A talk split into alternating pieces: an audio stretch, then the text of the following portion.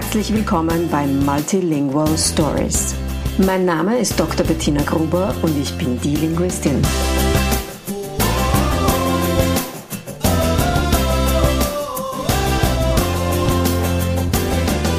Ich unterstütze voller Begeisterung mehrsprachige Familien mit Herz und Verstand auf ihrem individuellen Weg, damit ihre Kinder alle Familiensprachen erfolgreich und mit Leichtigkeit lernen können.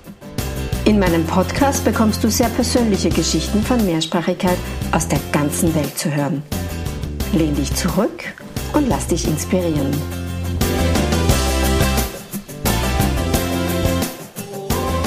Hello and welcome to the next episode of Multilingual Stories. I am super excited today to have Jerry Jones from the Culture Blend as my guest.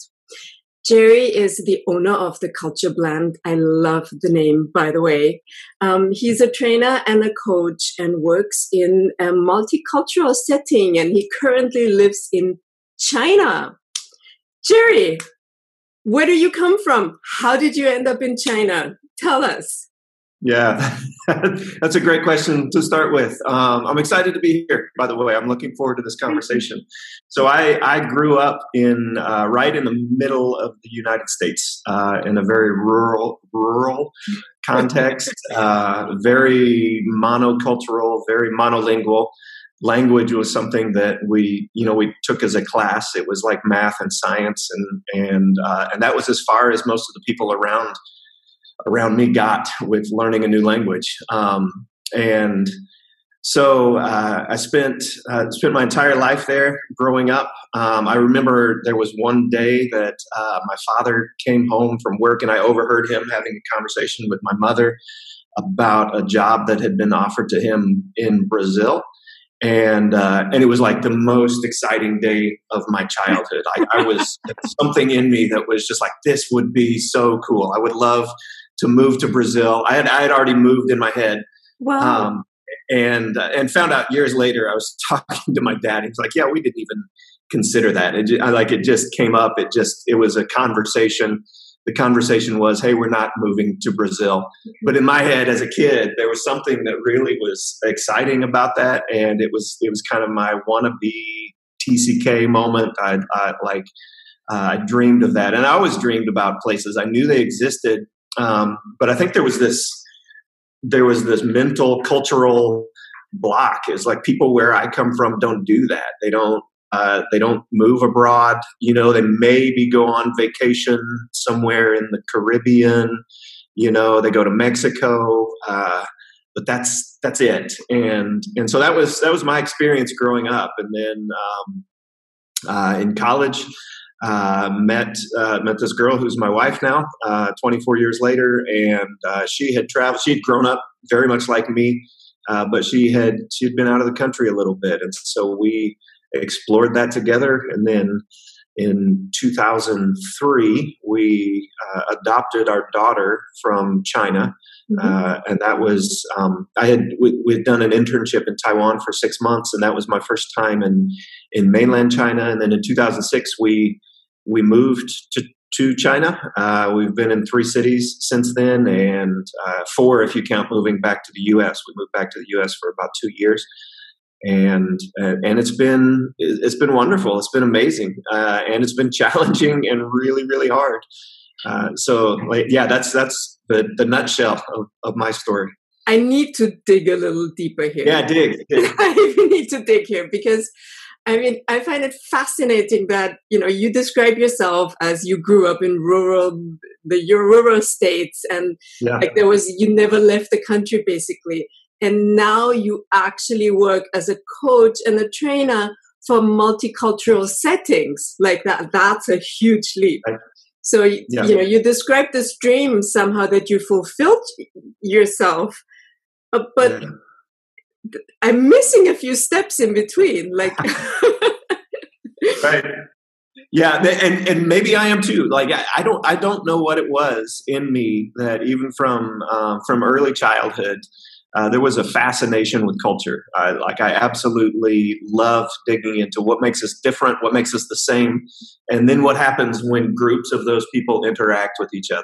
Uh, uh, and so I did uh, I did my undergraduate in in international studies and did a master's degree in uh, in the same, and and just really really uh, it, there there has always been a fascination in me uh, about what happens when when cultures blend. You know, when they when they come together and and the challenges that come with that, but also the the opportunities that uh, that can be seen and, and I, and I love it. Like I um, one of my favorite things in the world is to be in a new country.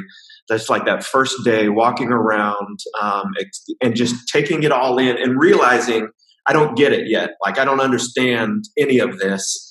Um, but just to be fascinated by it. I love airports. I love watching people uh, and and then I love digging down deeper into that, you know, meeting people and and having the conversations and uh, working through the uh, whether it's it's a language barrier or a uh, or a cultural barrier. Uh, I really enjoy digging into that. And and and I and I realized I think um, as we moved to China that that was my passion that I really enjoyed that and uh, I started off working with Chinese students. So it was we were we were teaching English, but it was uh, part of my job was to develop curriculum for international uh, Chinese international business employees, people who were going to either travel abroad or or work with international companies.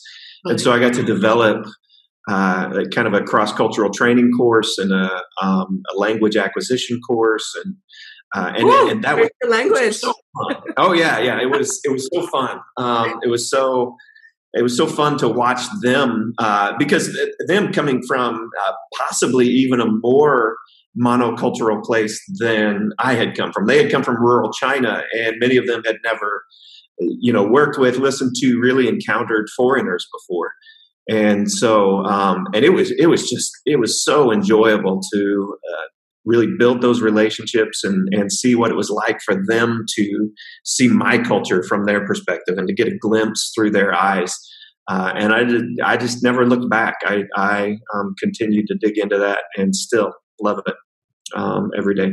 So, what I find absolutely fascinating about this whole story is something that you you just mentioned it in a side note actually so you you speak from your heart and you're so fascinated and like you know it's so tangible how how mm. much you enjoy all this and how curious you are about this yeah. whole topic and then in a side note you say yeah well you did a master's um, and an undergraduate in in international studies like right. you you built the foundation like there, there seems to have yeah. always been this fascination and then yeah, and then well you also you know you you gave it some some basics by going to college and yeah right and right. give it some foundation. I find that amazing because you know you barely talk about that but it's there obviously and you it was yeah it's so that's such an interesting conversation because um because i rarely look back at uh, at college as as the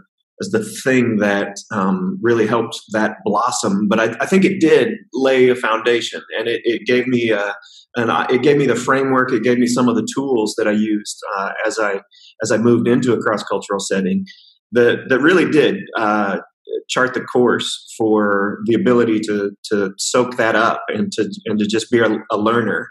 Um, and so that yeah, it was it was that was a big piece of it. Uh, uh, but it, it, it, was like that was classroom and and then there's then there's life yes. right um, and that that is the function of the classroom though like it, it charts the course for us it, it kind of um, makes that path you doable great, great. Yeah. so if i if the timeline in mind correctly then the the actual move into a cross cultural setting for you was the adoption of your daughter right that was not the move. Um, that was that was a, a two week trip that we took. It was the first time we had seen mainland China. Uh, we traveled around a little bit, kind of got a, a taste for it, and I, I, think at that point we knew that we were that we were headed overseas. We were preparing to uh, to move overseas. We thought that we would go to Taiwan just because we had been there. We spent about six months there uh, in college and um, but then we you know we traveled around a little bit and said yeah i think we could do this you know we could um, we could we could live here and and then that began the process. We wanted to have a little bit of time with our daughter just to become a family and uh, have the stability, be around grandparents, and so uh, we for a couple years we stayed in the states after we adopted her, and then in 2006 we uh, we moved to China. How old was she when you adopted her? She was nine months old. She was she was a baby still. Beautiful. Yeah, beautiful. yeah definitely but that was that was the transition for your family to become a multicultural family basically yeah, by adopting yeah. your daughter yeah yeah absolutely and when you adopted her you already had this path in mind that you would also move to her home country basically or in the in the direction of her home country right. Did, right, yeah was there a connection between the two or was that coincidence, so to say. Yeah, I, I, think I think our time in Taiwan was uh, it was that it was that first opportunity to really connect with Chinese culture and Chinese language, people, and and we knew that we loved that. Um, and I, I, think that was the connection when we started thinking about adoption. Um, we knew that we were pretty international people, and so it would probably be an international adoption. And it was a pretty easy jump to say, we already love China. We love uh, we love the culture. We love the people. Um, why would we not do that? And so that that drove us to adopt from China. And at, at that time, that was um, there were a lot of Chinese adoptions. Things have slowed down some since then, but um, that was so it was a it was a quick decision. Um, and then being there, you know, being in uh, I think we went to three three or four cities uh, and just got to see what real life looks like. It was it was that jump from uh, like for me has happened so many times, especially coming from a monocultural place. Like you, you read books, you you watch movies, you you form an idea about what a culture looks like, but then you step into it and um, and you get to see it and smell it and taste it and and then it becomes real and and so that was our first experience um, really uh, at least in, in this part of uh, of the world. And uh, so it was a it was a big shift for us. And I mean, there is a huge cultural difference between the states and between China, right? I mean, that's a, so. I mean, I've I've lived in different countries too, but um, right. I think the biggest culture shock I had was moving from Austria to the Netherlands, yeah. which sounds really funny. And I think I had the shock because I expected to find something that's close to home. Mm-hmm. And then I had to realize, no, this is right. nothing like right. at home. But I mean, still, the difference is never going to be like moving to China. That's yeah, right. And and different setting. Yeah, and I and I think I think you're absolutely right. Like that, um, sometimes that massive gap. Uh, it's just like okay, I expect this and this and this. Everything is going to be different, and so there's no shock when it is. Um, you still have to wrestle through the challenges of, of those differences and uh, and and figure out how to how to navigate that. But when it feels like it's supposed to be the same thing or similar, and and and then because those differences then are layers deep, right? Like they're they're under the surface, but they're still there. And and just because we're saying things in the same language doesn't mean that we're thinking the same thing or uh, and so there's a lot of translation that still needs well there is not the same language between the netherlands and austria right right right right but, but the but the cultural similarities right but yeah but um so your daughter was two years old when you moved yeah, to three yeah. years old? Between two we and moved three right before she right before her third birthday just a couple months before her third birthday. Did she go to oh and then did she go to any daycare when you moved there? Did yeah. she was she get did she get in touch with chinese with the language immediately? Yeah yeah yeah. We had a um uh, we had a house helper that first couple of years um, who who helped with her and and uh, spoke a lot of Chinese to her. She went to she actually went to five schools before she graduated kindergarten um, because uh, she there were a couple of different daycares. Uh, I think two of them. There was a Chinese daycare that she went to. She went to an international school for a little bit. Then she went to a was kind of an international school. It was uh, it was Chinese run, and they spoke English for half of the day, Chinese for the other half of the day, uh, and it, it, was so it was so fun uh, because we we had the, the Christmas program that year, and uh, all of the parents, of course, were standing around, and her her line was, "Hi, my name is Rachel, and I'm five years old." Uh, and and when she spoke, and she's always been very well spoken. Like her English is is really good. Um, she's just always been a very smart, well spoken kid. And but when she spoke, she spoke in this really thick Chinese accent, and it was like her. So it was like her second language was bad English um, because that's what she listened to all day. But in her mind, she would she would just um, like she knew how to say the line in perfect English. But this is how she was learning it at, at school, and she was able to kind of switch and speak the the language uh, of the people who were teaching her to speak the language that she already spoke. That is so funny. So, yeah.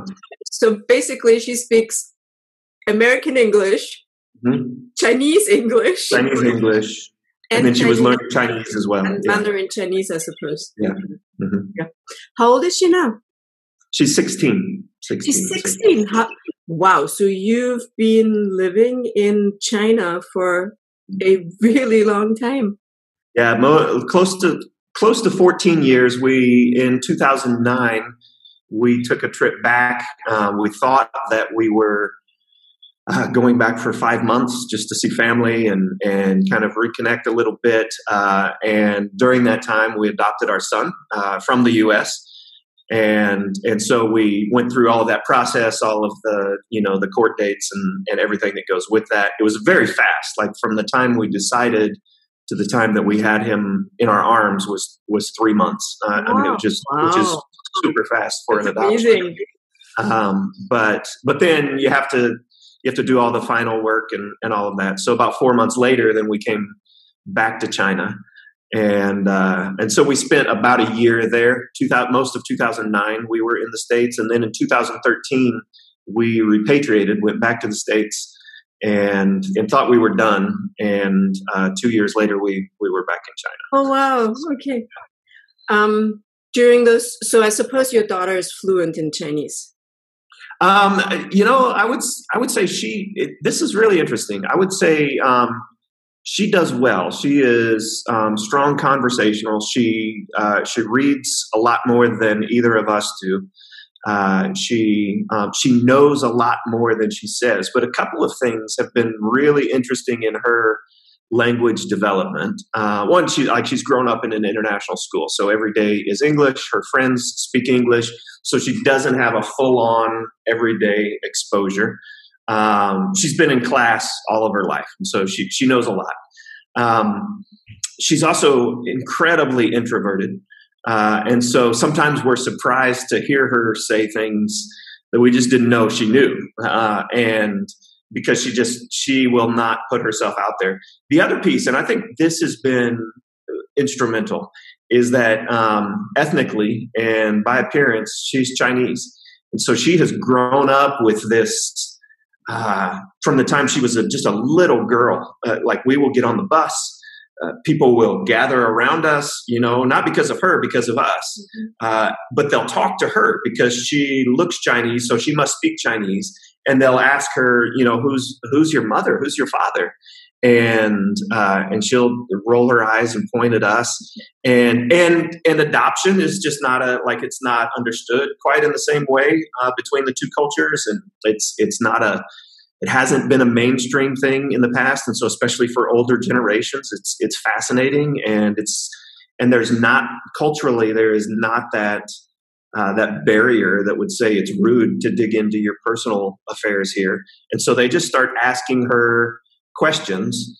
You know, it, it's impossible. They don't even look like you. They, um, your hair's so black. You look like a Chinese girl, aren't you Chinese? And so she has she has pulled away from those conversations a little bit, and it's been it's just been a whole different learning experience, right? Um, just been different for her than it has been for us. We get in a taxi and say hello, and the, the taxi driver says, "Whoa, your Chinese is so good," right? but if she doesn't say it perfectly, they wonder what's wrong with her, right? Like, why don't you speak Chinese? And and those, you know, I, I think that has um, it's it's just certainly not really motivational um, to Absolutely. to realize that you're never going to be able to say it right, uh, and and so you know I, I, I wouldn't call her fluent, um, but she's definitely conversational, and she's worked hard um, to get where she is. This feels a little bit like she was constantly confronted with the fact that she's neither completely one of them nor right. one completely one of you. Sure. Sure, absolutely, yeah, um, and that I mean that's been it, there's and she can't escape it. You know, she's not a hidden immigrant. You know, she there's just this shock, and still today, like we went to Starbucks last weekend, and um, and there was some special offer. They were trying to upsell us on something, and I go to the counter and I do the talking, and I I have the conversation but the girl behind the counter will not look at me. Like she, um, she instantly looks to my daughter, and and my daughter hasn't said a word. Uh, she just assumes that she's the translator for me, and uh, and that happens all the time. And uh, so, like sometimes I'll jump in there because I know it's it's making her uncomfortable, and uh, it's it's a very interesting dynamic. Uh, and I and I think um, I think it is it, has been in some ways a barrier to language learning for her.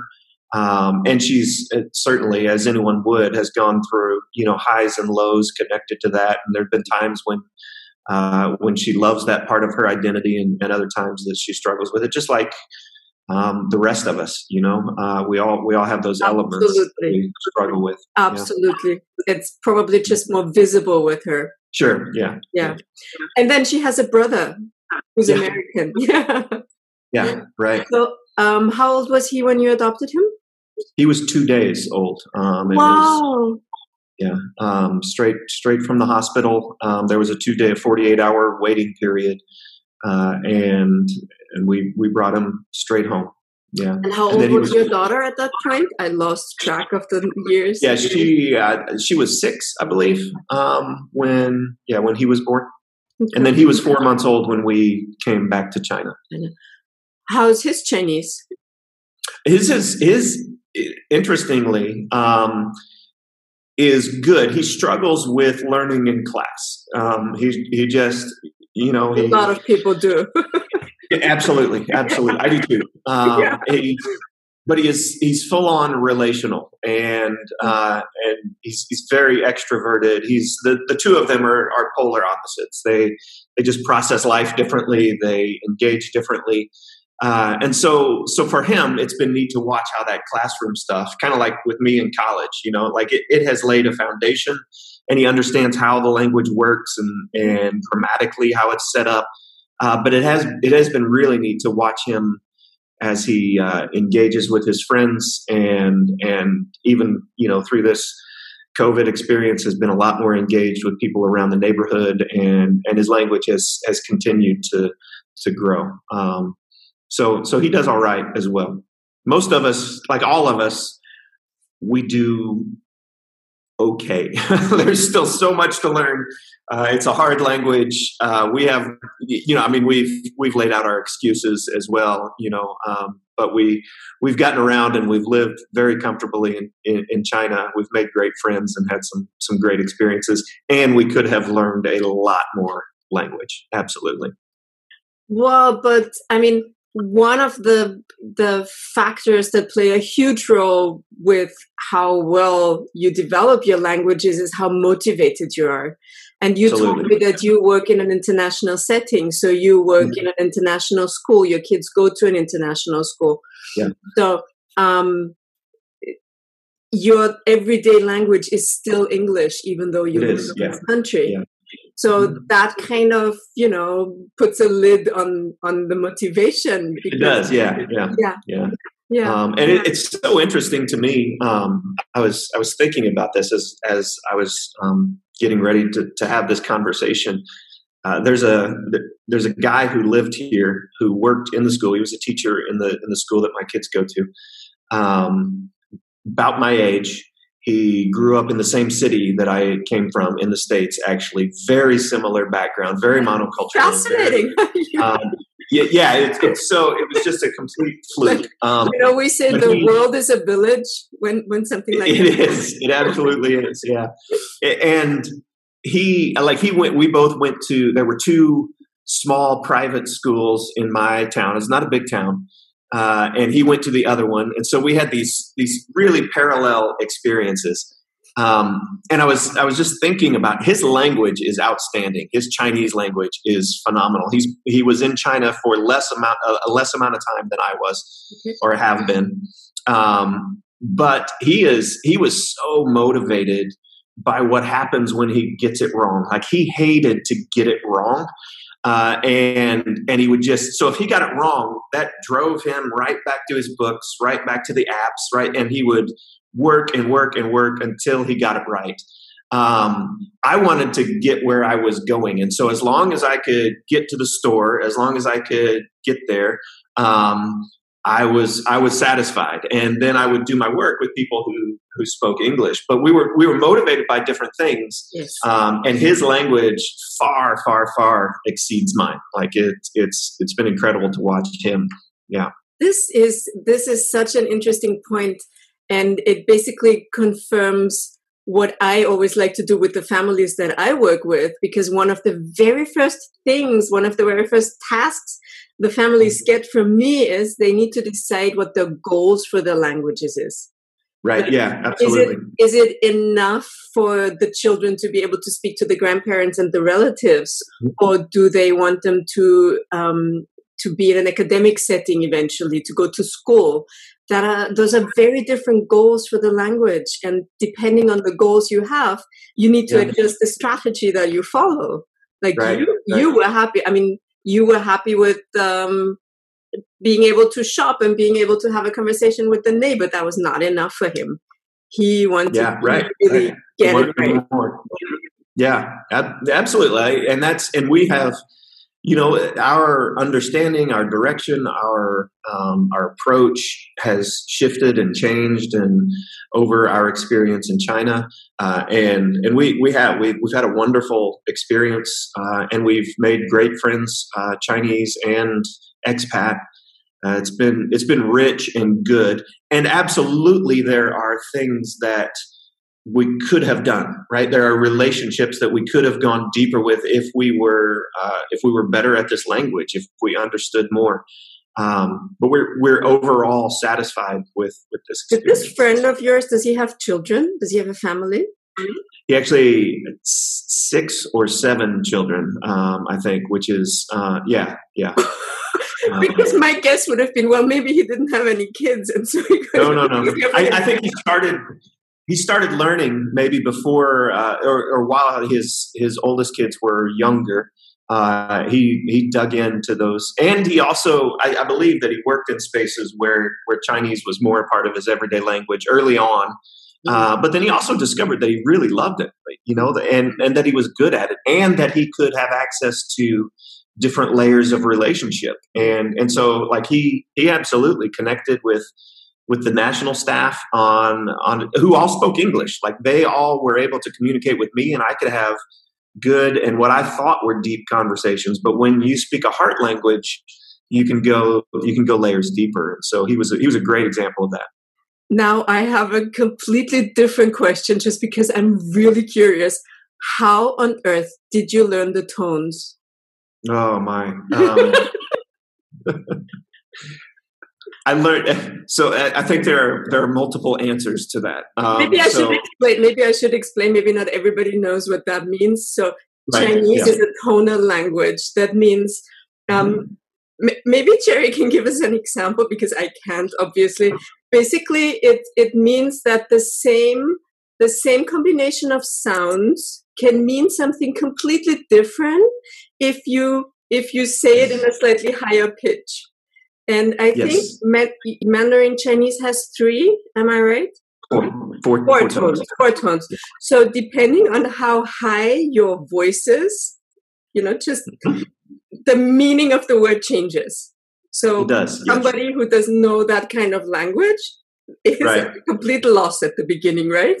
Absolutely. Yeah, yeah. And it's um it, it is the it's the culprit behind so many uh, faux pas and mistakes and misunderstandings and and it, it's hard. And so like the first the first answer to the question how did i learn that is I, I learned how they work. You know we had a tutor our first year who explained there's there's a first tone second tone third tone fourth tone.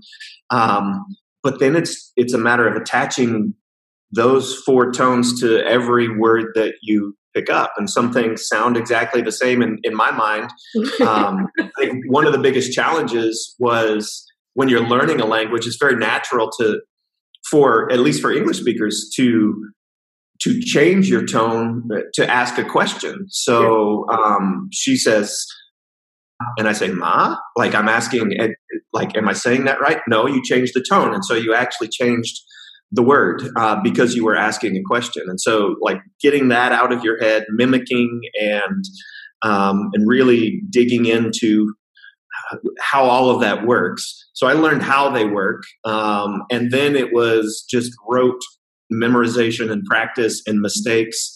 Um, but also yeah, I, I didn't. Um, uh, like, I, I, my tones are off all the time, and so I rely heavily on context of the conversation and the fact that I'm a foreigner. So if they're looking at me, they they know that I'm I'm saying things wrong. I mean, my accent, everything about this conversation is me saying it wrong. I'm hoping we can get to the meaning of, of what what I'm trying to communicate. Um, so a little background here from from the linguistic point of view is so when we yes, learn please. our mother tongue or our mother tongues there is this certain point where the system is basically fixed in our head like cognitively in our brain this is stored and it, it it gets this this is it. This is what language looks like. This is what language sounds like. This is what you need to expect.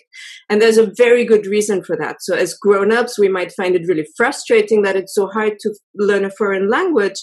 But there's a really good reason behind it because, you know, we need to function in our mother tongue every day and, you know, yes. in, in suboptimal circumstances as well. Like I think everybody, I don't know, did you have those foreign language lessons where you had those listening comprehension exercises where they play a tape of when I was in school it was still oh, a yeah. tape and you yes. get this this um, um, station announcements with the trains in the background or airport announcements and you still need to understand what they're saying yeah. because if you can do that that shows that you have reached a certain level in the language Right. But language is not just what we produce, it's also what we hear and what we process and what we interpret and what we understand. So that's that's also part of, of knowing a language, understanding the language. Now with the tones, the funny thing is that in the beginning you probably didn't even hear them. You didn't right. hear that there was a difference, like a four layer difference. Yes. maybe yeah. you heard a difference between the first and the fourth, but you probably didn't hear the difference between the second and the third. Right. Right? Yeah, no, it was uh, yeah, early on, it, that was the most frustrating part of language learning. Like our, our teacher would be trying to teach us a, just a, a simple word. She, e, and I would say e. She said, no, no, no, no. E, e, no, no, no, no, no. E, E, yeah, yeah, yeah, that's it. You know, and then you get it, and you but you have no idea how but how you, you, got it right. Yeah. You, you, didn't even like. I don't know what I said differently than I said the, the other thirty times. Um, and and then she'd say it again, and and I would be wrong again. Um, and and for a Chinese teacher, um, it's it's so natural, right? Like it's just you're saying this wrong, so say it right. Um, for me, I'm like, did you understand what I said or not? Did we get to the point?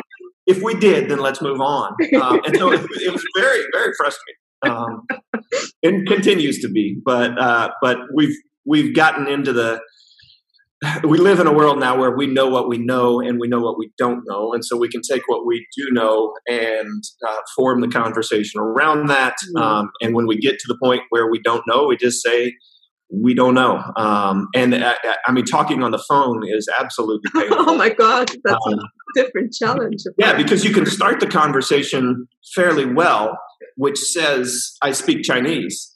Um, and you know, the understanding is okay, you speak all of Chinese. And so then they just go on and, and keep going. And so we, like a lot of times we end that conversation with, I'm sorry, I'm a foreigner. And that's it. That's enough for them. They're like, oh, oh, okay. And they either hang up or they have somebody call us back. Okay. Because a lot of them probably don't speak English. Yeah, there's yeah, it's it's not standard for. I mean, there are certainly people study English. Uh, most most people on the street, most um, people that you would do business with, you know, have have some level, which means you know a few words. Mm. Uh, but uh, yeah, it's it's not English does not help you be functional in most of daily life. There's plenty of people who speak English and, and who are fluent in English, uh, but just in the day to day, everyday person, uh, there's there's a barrier there for sure. So there's a big change ahead coming for you in your life, right? You're about is, to yeah. China and you're about to move to Malta. Yes. Right. Yeah. Yeah. So Malta, basically, that's English speaking, so that's not going to be an issue. Do you have any plans about how to keep Chinese alive, especially for the kids?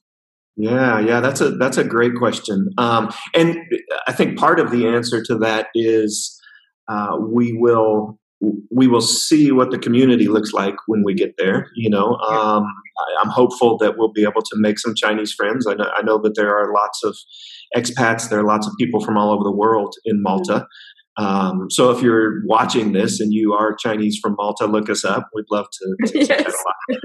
Um, we we absolutely um, we we've established a, a network of what I call lifers, uh, people that lifers are the people that if you get in proximity to them again within a few hours or or you know a certain amount of money if that's the only barrier between you and them then you'll you'll get there right you will invest you will sacrifice to see those people again and so i'm thrilled with our network of, of people who are all over the world um, and many of them are in china uh, we look forward to, to seeing those people again. Um, I, I, don't think this will be the last time that we are in China.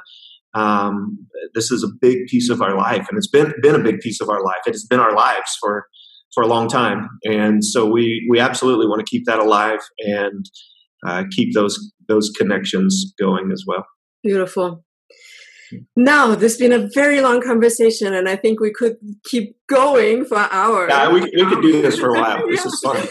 But I still, for this time, I would like to conclude with the question that I always conclude with, and you will probably have a lot to say about that too, um, since it's such a big part of your life. So, how do you see this whole multi multicultural life, this crossing, blending cultures mm-hmm. relate to the big questions and issues of our time, like mm-hmm. climate change, like refugees? I, it's it's huge. It's everything. Like it is. Uh, those are global issues, right? Like the the issues that show up on the news every night are issues that are they're just not bound by borders anymore. They're not they're not one one group's problem and and so i'm i am super excited about multilingual multicultural multinational people who who not only um, like me uh, like i have i have learned it on top of my foundation my foundation was monocultural right it was and there were some big barriers for me to shift my mind to be able to think in different ways and to connect with people uh, but my kids, when they, you know, when I heard Brazil, I don't know what I thought. You know, maybe soccer, maybe. I, I, I, had no frame of reference for that when I was a kid.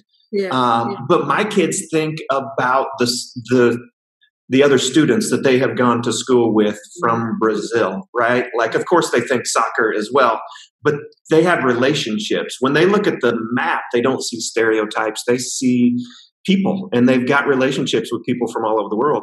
Um, I think about it in these terms like when I learned about world systems, political world systems growing up, I learned about them from other monocultural people who had very strong opinions and ideas and very small frames of reference that had come from the political background of our country and only our country. So I learned about communism from people who felt like that was enemy number one right?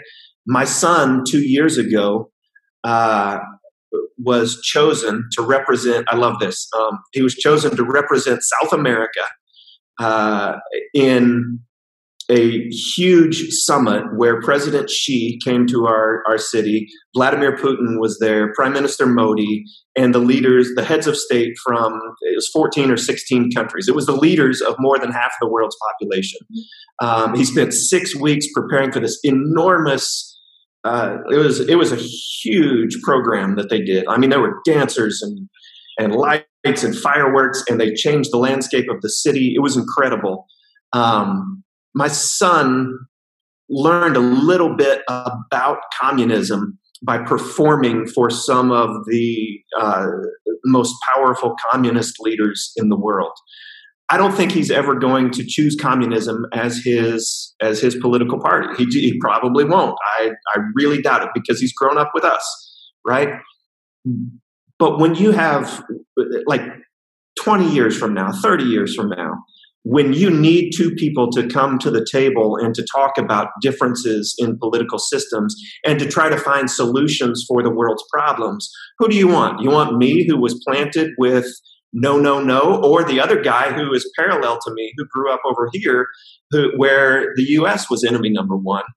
Like, we can't come to the table and talk about those things but my kids can uh, because they can actually think from the perspective of other people and they can they realize that they're that this is a multilingual multicultural world that we live in and those are the people that i want leading the way and solving the problems as as we move forward i think it's um, so i am absolutely excited about multicultural life um, people growing i think it is one of the most beautiful experiences that you can have that you can give your kids uh, and I think we are setting them up to lead us into the future.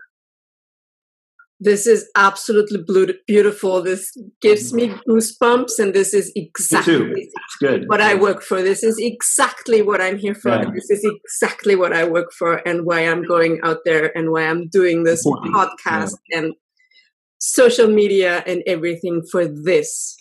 Thank yeah. you so so much, Cherry, for Thank taking you. the time for sharing your story um, it was absolutely amazing, and I love this conversation. I hope everybody else is going to enjoy it as much. Good. Yeah, it was it was so fun. I really appreciate this time. Uh, this is a great conversation, and we could keep talking for hours. Absolutely, sure. I think we have to do this again for yeah, sure. another time. Thank you so so much.